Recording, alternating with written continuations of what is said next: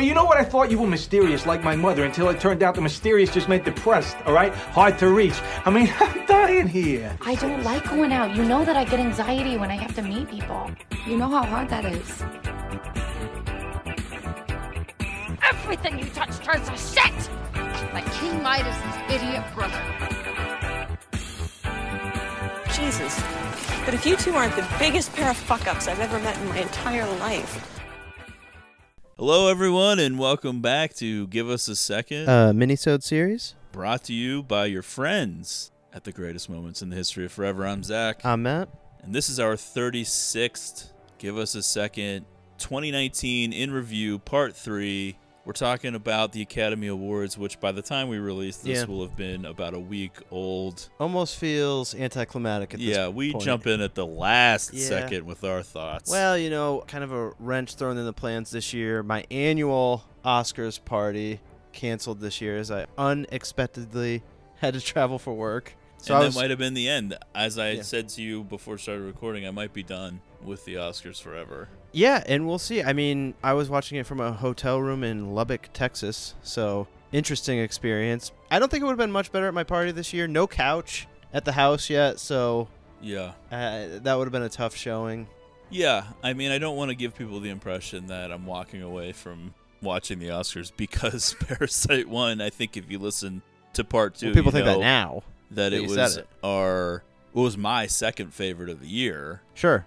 It's more just the whole thing in general. It just seems so strange and silly now.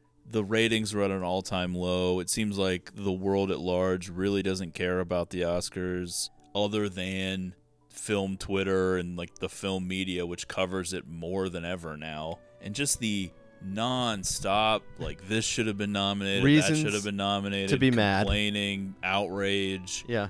controversy, rejoicing as if the people themselves has anything to do with Parasite. Just the weird reactions to things. I don't know. I mean, I'm losing my voice from screaming with joy. it just seems like the things that I truly care about are rarely nominated. And this was a strange year in that my top three movies were all nominated for Best Picture, which usually doesn't happen. Yeah. I usually go off the map with like a hereditary. Or raw. Neon Demon, Raw. Yeah. Those are usually my favorites of the year. This year was a little different. My favorite film of the year, as well as Matt's, won two Academy Awards. Once Upon a Time in Hollywood took home Best Supporting Actor for Brad Pitt and Yeah. Best Production Design.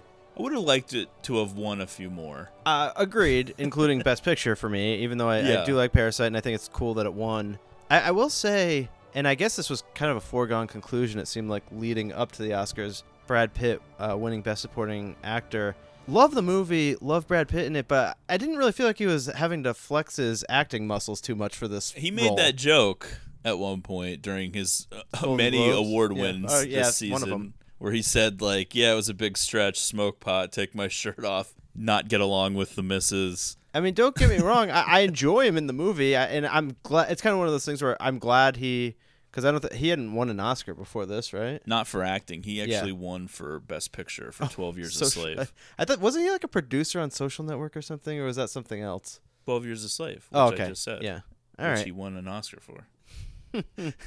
Too busy interrupting and not listening Sorry. for me to explain it. yeah, and Social Network didn't win Best Picture anyway. But I do want to say, if you go back, maybe he's part of the producers for that.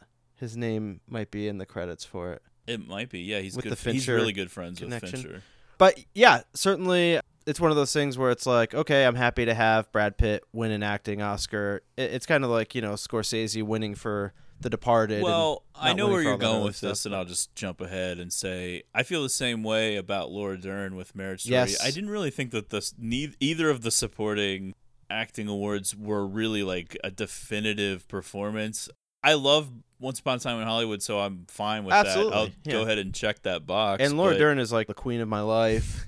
I would rather have her been nominated for Little Women or something. Like her part in Marriage Story was very strange to me. It felt very flashy, but not very substantive. But maybe yeah, that's almost like cartoony. yeah, maybe that was the point. I don't know. Well, obviously the Ray Liotta character was like over the top cartoony as well. I was not on the Marriage Story train really. I didn't have it Me in my neither. top ten, and it really wasn't even close. Uh, you and I have talked about it. I just feel like Meyerowitz Stories was far Yeah. and away such a better movie. I feel like didn't get the love. has made a lot of better movies Oh, than absolutely. Marriage Story. Yeah. I would put that towards the bottom of his films that I've seen actually, but people for whatever reason seem to like it. It just didn't really go anywhere during the award season. It won one Oscar, which was for Laura Dern, and I think that was it. But the big movie of the night was Parasite. Bong Joon Ho took home four Academy Awards in total, the most anyone's won, I think, as one person in one night since Walt Disney won four. Yeah, So that was exciting. Totally. If you would have said a couple of days before the Oscars that that was going to happen, I would have said that was surprising. But when you actually watched the telecast and you could see where It the momentum felt like it was, was going that felt way. by the time they said Parasite at the end, You it just did not feel surprising at all. Knew that this translator chick was going to keep getting up there and talking. they were going to keep bringing this entourage up. I believe her name's like Sharon Choi or something like that. I could be wrong, but it was something like that. Yeah. She really became one of the darlings of the award uh, season. End Just- of our lives, really. I guess she's a writer director herself, and Wow. she's planning on making a movie about this award season. Okay. So I'm Uh, we'll be it. seeing that probably at the Squirrel Hill Theater. But yeah, she definitely was the light of my life over these last couple of months of knowing her Yeah, at a through certain, the television. I, I don't know. At a certain point, it, it just felt like there wasn't a lot of fireworks to it. Just with it winning, I guess we're now calling it Best International Picture and not Yes. Best Foreign Film Right. anymore. Foreign, well, it used to be foreign language film. Okay, now right. it's international. Yes. So it won that, and it's just sort of like, okay, Well, when it won the screenplay award, that even more than best director because I felt like best director might get split between him and Mendes as far as like best picture, best director like with 1917. But when he won the original screenplay over Once Upon a Time in Hollywood, which would have Right. probably been like the second most likely, that really to me said you know okay, this is this is going to be a big night because if the writers got on that side of it and uh, everyone was like on board with that, and it did win at the Screen Actors, but also won at the Writing Guild Yeah. as well. So it had enough momentum to overtake the Producers Guild, which had picked 1917. And so that's where probably a lot of those votes were going. I'd love to know how the voting broke down for Uh, Best totally, Picture, yeah. but people say that every year. I don't think they're ever going to release Do you ever, feel so- like within his own industry, Tarantino just rubs people the wrong way and they just don't want to vote for him for certain things? It's interesting. I feel like it's possible that the Weinstein stuff affected his potential ability to win Best Director and maybe Best Picture this year.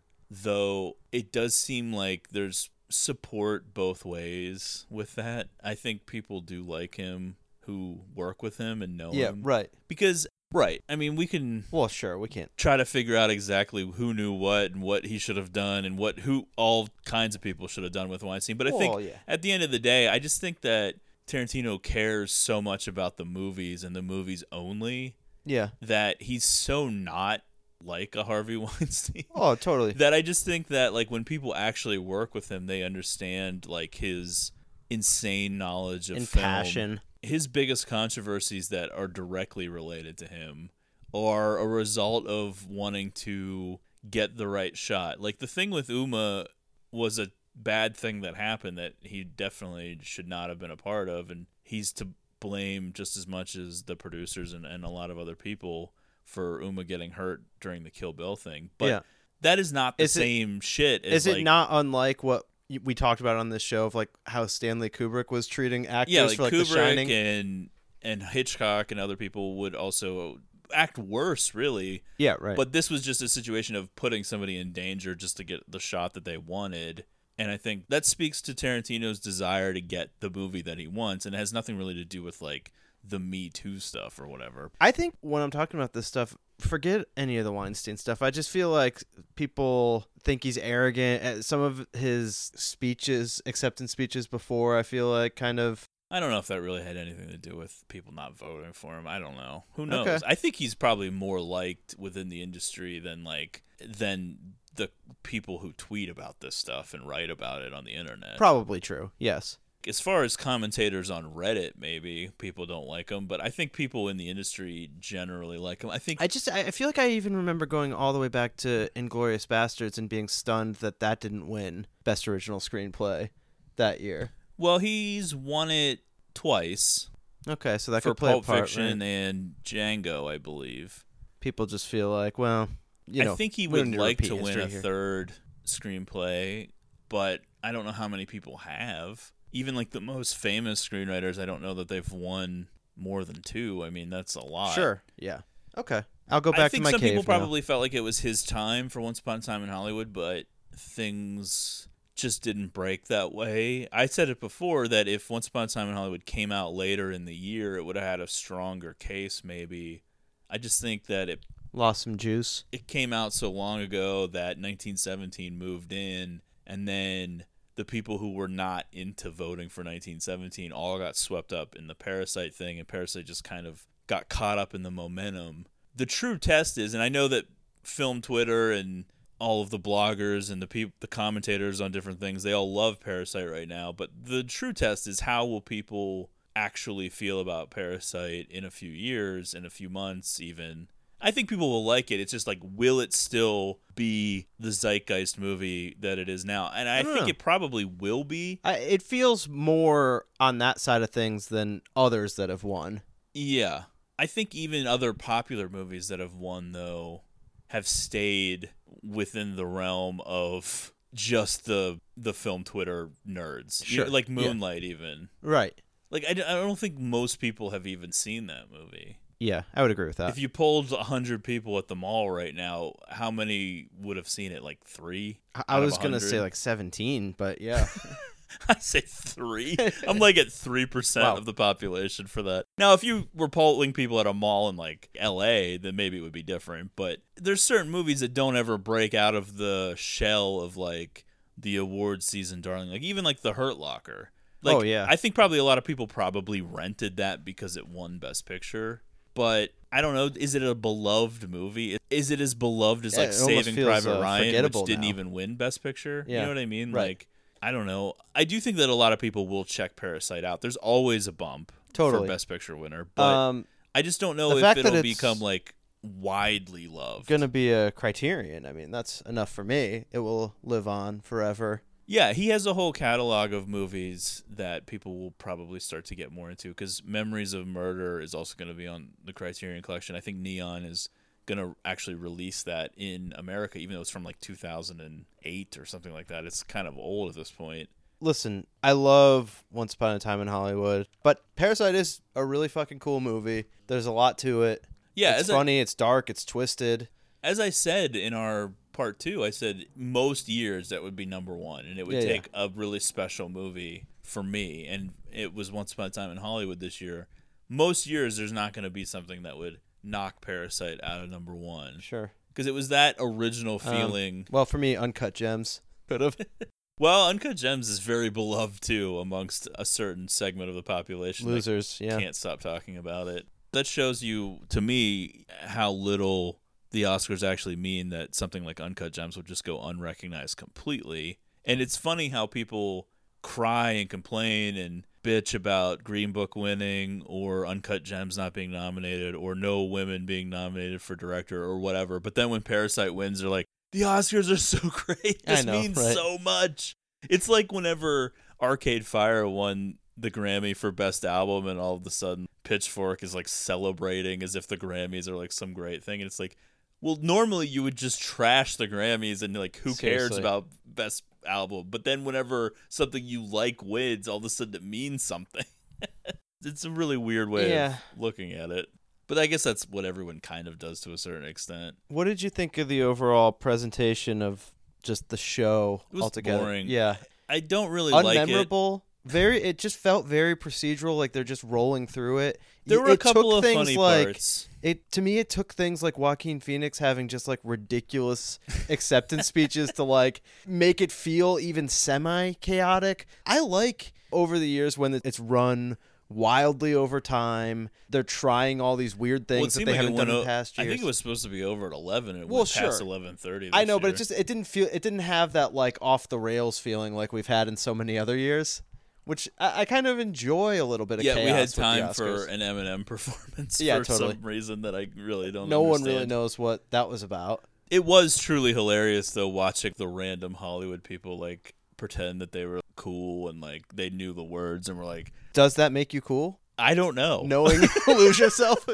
It seemed like they were trying to be cool. Yeah. though. There were a lot of people nodding their heads and like singing along Okay. and being into it. It was very uh strange to see. Do you think we go back to having a host next year? Or are we I going to hope stick so. with I think the Yeah. the fact that the ratings were so low this year they're going to have to shake it up. they're gonna have to go back to a host because I think for better or for worse, if a big segment of the population doesn't really care who wins and isn't that into the movies, then they might tune in because they think the host is funny or something. Yeah. But it's a tricky thing because they're not gonna ever do anything like the Ricky Gervais at the Globes. Like they're not gonna b- Yeah. bring somebody out to roast. And I think people kind of turned on it, but I, I kind of enjoyed Kimmel. I thought he was a good fit. Yeah, I think there's people that are good at it and they can do some funny bits that keep you interested. I think it's the lack of humor throughout it. Now, I thought Kristen Wiig and Maya Rudolph were kind of funny, and then Yeah. Well, I always love Maya Rudolph. Julia Louis Dreyfus and Will Ferrell were funny.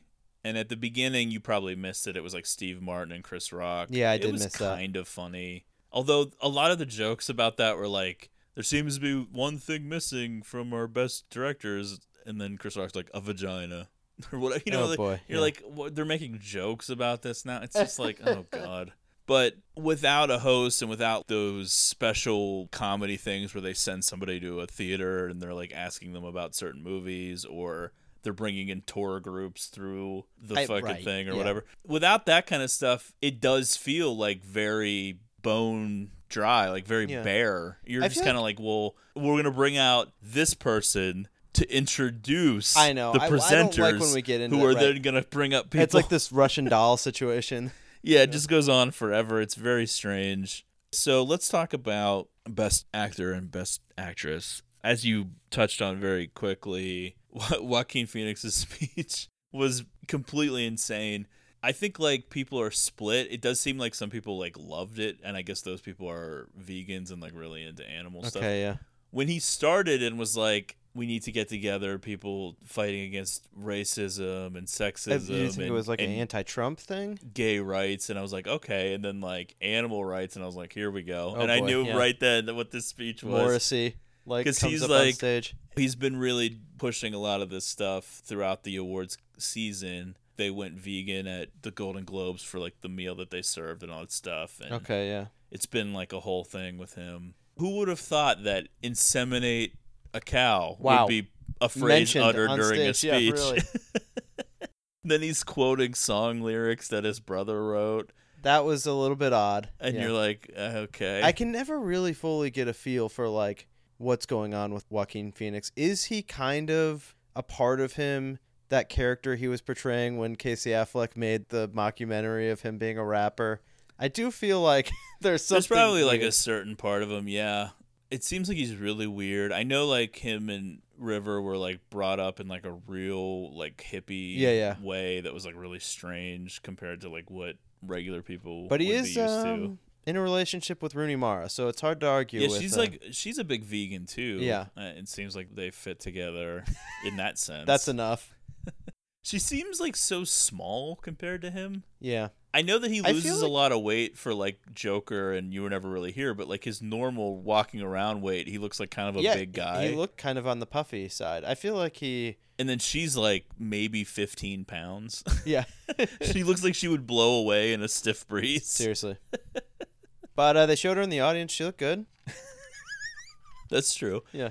Yeah, I was entertained by the speech, even though I had eaten like two bacon cheeseburgers before the Oscars. it's not like, like- I was really jumping on the vegan train, but I was amused by Just the whole putting like your fist up, like preach. Renee Zellweger, as always, is a treat. You never know what she's guess, yeah. talking about. For winning for some for a movie that like does it even exist? Yeah, It actually did fairly Okay. well. And got good reviews, but it came out like in September or something. And since it came out, people were just like, "Well, Renee Zellweger's winning Best Actress," and it's pretty much just been a lock for the last like five or six. It months. was um streaming on the American Airlines app while I was flying. Went right past that one. I was like, eh, I don't, I don't think Yeah, I I don't need really to see, see it. you jumping into a Judy Garland biopic.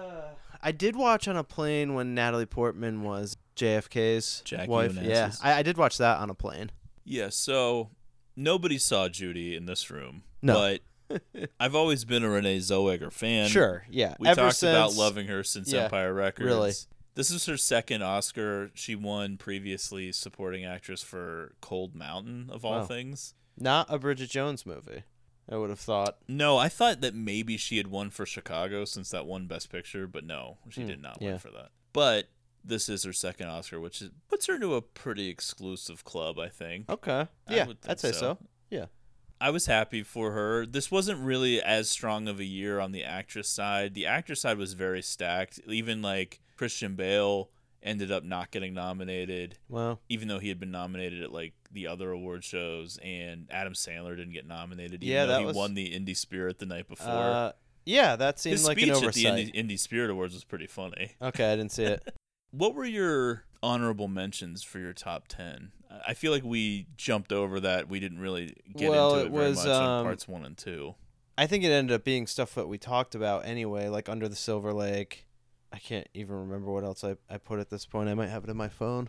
Yeah, I had mentioned Dolomite is my name and Joker were my two, but there were more, and I wanted to give a special shout out to a movie that I toyed with putting on my list, ultimately oh, decided Oh, yeah. to not count it, which was Climax, which we saw I, at the okay, beginning of I have that written year. down too. Yeah, so I just pulled mine out. I had written down as my honorable mentions A Hidden Life, which was in your top 10 and we talked about, Under the Silver Lake, The Lighthouse, and The Climax. Lighthouse, yeah. We didn't really talk very much about The Lighthouse, which is a very strange movie. It seems like a lot of people love it, some people hate it. Yeah. A lot of people, of course, didn't see it. Again, I don't think that it was something that could land in my top 10, but it, it's something that it's certainly worth talking about. It's kind of a fun movie to talk about.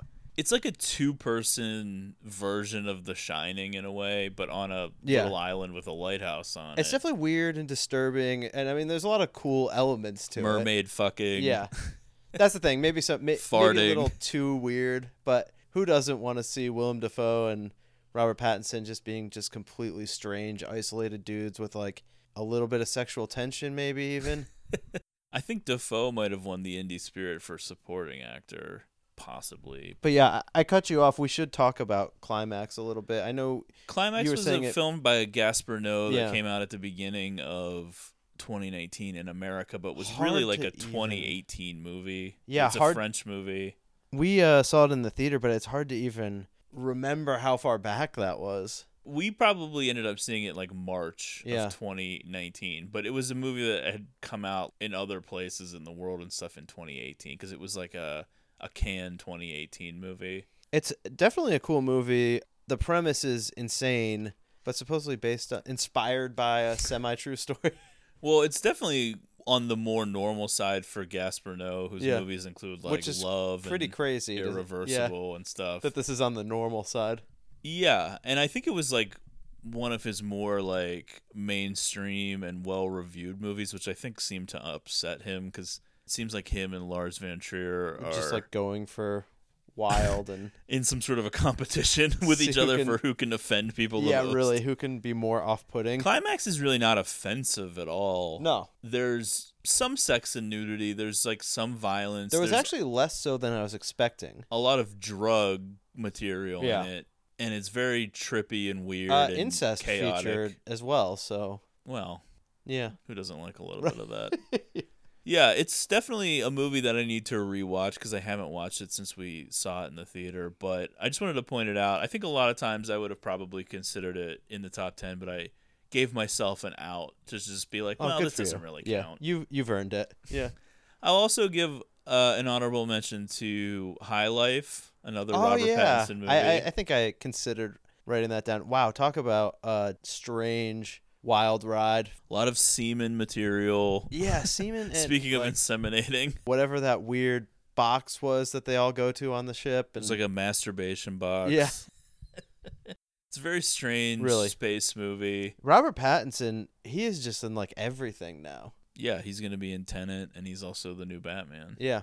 Yeah, I think I would give Hustlers another one of mine. You had that in your top yep. 10. One of the things I thought was funny was like the people complaining that there were no women directors nominated, and someone was like, if Hustlers was directed by Martin Scorsese, it would have been nominated for Here's everything in one Best Picture. And I was like, well, if Yeah, Hustlers was nominated by Martin Scorsese, it just would have been better. that exactly. It's Yeah, like I, I don't by. understand Yeah. why these people think that any person, man or I- woman, I think I talked about it in. When we did when we were going through our list, like watching Hustlers maybe me want to watch Wolf of Wall Street, and when I watch Wolf of Wall Street, I'm like, you can see how clearly a better movie it is than Hustlers, and I say that with Hustlers being on my top ten list. Yeah, it's year. just it's insane how little respect people have for like one of the greatest living filmmakers, if not the greatest living filmmaker. Just to be like this person, Lorene Scafaria, who might have made like one other movie or something. yeah, who I like by the way, in- A- and she's been more of a screenwriter, I think, historically. Yeah, just this idea though that like anybody can do it.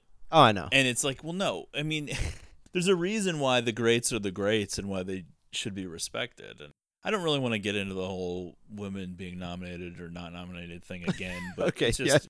it's kind of exhausting. I, you've said your takes. piece. Maybe we should. Yeah. The one thing that comes out of this, though, and this is what the main event of this particular part of mm, our Okay, thing we're is gonna be building to a climax. Yeah. Just the insufferable takes of everybody Yeah, really. leading into the Oscars, coming out of the Oscars, one of the first things we thought about was how film Twitter was going to react positively to the Parasite win in So a way that would be Yeah, annoying, right. self-aggrandizing, oh, self-congratulatory, Really. as if they had anything to do with it. as if I know that that's the thing that- Finally, the movie that was the best picture One best Well, picture. this is why they throw tantrums when things don't go their way. I know. because they think that because of their articles and their stupid tweets and shit that that's why Parasite won, and so they do actually legitimately think it has something to do with them. Yeah. And then when And then there's, there's a a bucket of cold water thrown in their face when things don't go their way, like Joker doesn't get canceled and makes a billion dollars, or Green Book wins Best Picture, or whatever, then they fucking cry about it like babies because they don't actually have any control or power over these things. And no, Parasite winning is not a response to Green Book winning last year. Green Book won because it had the most votes, or whatever, however they tabulate with all of the ranking and all that shit. And the same thing is why Parasite won this year because it had the most votes or whatever. I guess There's I no understand why it would response be a to that. response. Yeah. They voted for who they wanted to vote for last year, and then they voted for who they wanted to vote for this year. And things shook out in a way that was favorable to the film Twitter nerds and all that stuff this time around. And now it's led to a million tweets with all these fucking dorks and their lists of Korean films to check out as if they're an expert. Meanwhile, it's some fucking jabroni who used to work at a blockbuster 12 years ago who lives in Des Moines. It's like, That's who fucking cares what you think? By the way, I would like to have that person as a guest on the podcast. Ask him about the film scene in Des Moines. I saw somebody that was was comparing this like rush to be like, here's all these Korean movies you should watch if you liked Parasite, and it, it seemed to be like from a Korean woman that was like, well, it's kind of weird that you're just saying that these are all the same genre oh, because they're Oh. Korean. Yeah.